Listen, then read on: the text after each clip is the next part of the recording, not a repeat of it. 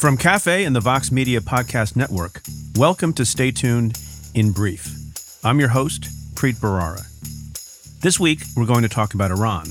Many of us have seen videos on social media of the protests that erupted over 3 weeks ago when a 22-year-old woman named Mahsa Amini died in police custody. She had been arrested for allegedly violating laws requiring women to wear headscarves. The protests are reportedly the largest to sweep the country since 2009, and many are speculating about what they mean for the future of the autocratic regime. My guest this week is Karim Sadjadpour, one of the foremost foreign policy experts on Iran. He's a senior fellow at the Carnegie Endowment for International Peace. Karim, welcome to the show. Thank you so much, Preet. So let's start at the beginning for people who may not be following this very important story. Who was Mahsa Amini? What did she do? And what happened to her? So Mahsa Amini was a 22 Iranian young woman originally from the province of Kurdistan. And she was visiting Tehran with her brother. And the morality police, as soon as they got off the train, spotted her. And it's not totally clear whether the morality police stopped her because she was showing too much hair. The hijab is compulsory in Iran, or some reports suggest that they thought her pants were too tight, but they essentially detained her and they beat her badly when she was under detention. And she must have experienced internal bleeding of some kind. And shortly thereafter, she died. When you say morality police, is that a term of art? Is that an actual subdivision of law enforcement, or is that a casual term that's used? It's actually a term that's used. In Iran, they call them the Basij, and they're essentially men who are tasked with enforcing public morality. And they number in the tens of thousands, especially in a city like Tehran. And it's very arbitrary how they can stop you. You know, one woman who is not really covering her hair. They may pass her by. And then in this case, in the case of Mahsa Amini, Mahsa's mother said that she was actually dressed very modestly. There was no reason for them to have stopped her. But these laws can be very arbitrary depending on who is the morality policeman, and the consequences, as we see, can sometimes be very deadly. Right. And the reports are that she was in fact wearing a headscarf. Do you know what the details of that are? Yes, that's, as I said, what her mom said, that she was wearing a headscarf. She wasn't even showing too much hair. There are some reports that suggest that they detained her because she was wearing trousers that were a little bit too tight. But, you know, bigger picture, the hijab, the mandatory hijab, headscarf for women, is really, I would argue, one of the three ideological pillars left of the Iranian regime, the other two being death to America and death to Israel. And so for, you know, many people ask, well, what's the big deal? Like, why don't they just allow women to wear headscarves? But if you're an authoritarian regime and you've placed so much of your identity in this symbol of the mandatory headscarf, and that begins to crumble, you start to worry about your stability. My friend Masih Alinejad, the women's rights activist in Brooklyn, has been comparing the mandatory hijab in Iran to the Berlin Wall. And her argument is, you know, once the Berlin Wall fell down, those authoritarian regimes soon after collapsed. And that is, I think, what is really existential at the moment for the Islamic Republic, this idea that the mandatory hijab is starting to crumble. As a matter of background, how free is the flow of information in Iran? How are people in the country finding out about Mahsa's death in custody and the protests and where to protest? I thought that information wasn't flowing very freely. How are people protesting in an organized way? During times of tumult, the regime is very good at repression and information repression. So throttling the internet, preventing people from communicating with one another and the outside world. So this was a situation in which, you know, under normal circumstances, there isn't a free flow of information in Iran. A lot of sites are banned, you know, Twitter, Facebook, things like that. But people use VPNs and they find ways to get around it. And so this happened quite quickly. You know, there's been, for many years, there's been political, social, economic discontent in Iran, and the killing of Mahsa Amini was basically the match that triggered this uprising, and it took the regime a few days try to control things again. And there was a report yesterday in the Washington Post that essentially between 3 p.m. and 1 a.m., the internet barely works in Iran. And most sites like WhatsApp and Telegram, this communication tools that people use, have trickled to a crawl. So it is now very difficult for people to get out videos and photos of what's going on. Is there an investigation, or at least one that's been announced, into her death or not? I believe the president of Iran did announce an investigation, but, you know, there's now a 43-year history of these types of indignities and crimes happening, and there's never been accountability. So I think at this point, people feel like, you know, we're no longer going to fall for this. And, you know, bigger picture, I think for many years, people hoped that the Islamic Republic of Iran could reform itself into a more moderate system. And I think that very, very few people still believe in the possibility that this regime is capable of reforming its politics or reforming its ideology. Can you give us a sense of the scope and size and remarkable nature of these protests? How many people, in what parts of the country, and how unusual it is? So reports suggest that these protests have happened in over 80 cities throughout the country. It's difficult to get a sense of, you know, how many people we're talking, but certainly in the hundreds of thousands. And this isn't new in Iran. Since from 2009 to the present, we've had three major national protests. In 2009, the trigger was political when then President Mahmoud Ahmadinejad, his re-election as president, was rigged. That triggered millions of people to take to the streets, and the so-called green movement, which was eventually crushed.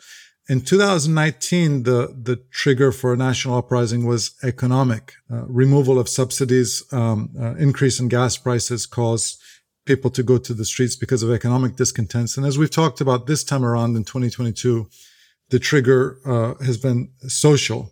The killing of Mahsa Amini. And I think the bigger picture is that what's somewhat unique about the Islamic Republic of Iran is it's not only politically authoritarian, but it's also economically and socially authoritarian. They don't only say, you know, you're not free to express yourself politically, but they police your life socially, you know, whom you you can't go out in the streets with your boyfriend or girlfriend, what you listen to, what you watch, what you drink. And then, you know, economically, it's just one of the worst managed countries in the world. And so for that reason, there's this collection of grievances that people have, which span politics, economics, and social. Because these protests were provoked by a social issue, are the participants in the protests, generally speaking, more diverse? People from lower incomes and higher incomes, and does that give it more force? So what the most vivid videos and images of these protests so far have been young women. And one of the powerful slogans to come out of these protests has been this chant of Zan Zendegi Azadi, which means woman, life, freedom. I would argue, though, that, you know, if these protests are going to lead to any type of change in Iran, the burden can't only be on these young girls. And obviously, it's not just young girls. You have young men as well. And as I said, in a diverse array of cities and social classes. But I think if these protests are going to be more impactful, you may need to start to see strikes from, you know, the merchant classes, the bazaar, from oil workers. These were the types of highly impactful tactics which helped bring down the Ancian regime in 1979, the Shah of Iran. You mentioned one of the slogans at the protests, woman, life, freedom. One of the other things that I've heard reported that's being chanted is death to the dictator. And I guess my question is, given how repressive the regime is, how intolerant they must be with respect to protest, when you have people chanting death to the dictator, why have they not yet, and I'm glad they haven't, but why have they not yet crushed these protests with significant violence? You know, the Islamic Republic, as I said, the one thing they've done very effectively over the last 43 years is repression, and they have it down to a science, and their capacity for repression, they still haven't shown what they're capable of. I think these protests are somewhat more delicate in that, in the past, if it's working class men who have taken to the streets because of economic discontent, you can shoot them or hit them on the head with batons. When it's, in some cases, we're looking at teenage girls who, removing their headscarves, and that's a more delicate protest to crush. How do you do that? And these images have been very embarrassing for the regime. So they are smart enough to realize that they would make it worse if they dealt in bloody violence with these protesters. When you study the history of popular uprisings, it is so difficult to predict what is going to happen, because you have to try to get inside the head of an individual dictator oftentimes, understanding the psychology of a dictator, and then understanding the collective psychology of exasperated societies. And in this case, it's not clear, oftentimes if you react with overwhelming force to nonviolent protest, you can pour gasoline on the flames instead of water. And so I think certainly, as you alluded to, the Islamic Republic is capable of much greater repression, but they're trying to manage this in a way in which they're not pouring gasoline on the fire. So what's the hope that you have, or that we should have, that these protests will lead to reform and change in Iran? Well, I don't think they will lead to reform. My view is that this is a regime which realizes, some of the great political philosophers in history, like Machiavelli and Tocqueville, have noted that the most dangerous moment for any bad government is when it tries to reform itself. And Iran's supreme leader, Ayatollah Khamenei, the lessons he's learned over the last 3 decades is that you should never abandon your principles. He looks at the collapse of the Soviet Union, and he said that happened because Gorbachev tried to reform that system. He looks at the Arab uprisings of 2011, and he says, well, Hosni Mubarak in Egypt and Ben Ali in Tunisia, they promised reform, and eventually they had to leave, whereas Bashar Assad, Iran's client in Damascus in Syria, he didn't cede an inch, and he's still ruling. And so this is a system which I believe is not going to reform, because they believe if they start trying to reform, that's not going to prolong their shelf life. It's actually going to hasten their collapse. So in some ways, this is really an all or nothing dynamic. Either the regime crushes people and prevails, although it's not going to prevail indefinitely, or we'll see some kind of change. But I don't believe that there's any in-between reform scenario. In the aftermath of this, and in the wake of these protests and the binary choice that you think will come about, what should the U.S. and the West be doing to support the protesters? Or should they just stay out of it and let this unfold on its own in Iran? This is one of these uncommon moments in which U.S. interests and U.S. values align, in that there is a nonviolent protest against a regime whose official slogan is death to America. So whether you're Bernie Sanders or Ted Cruz, this is a movement you want to support.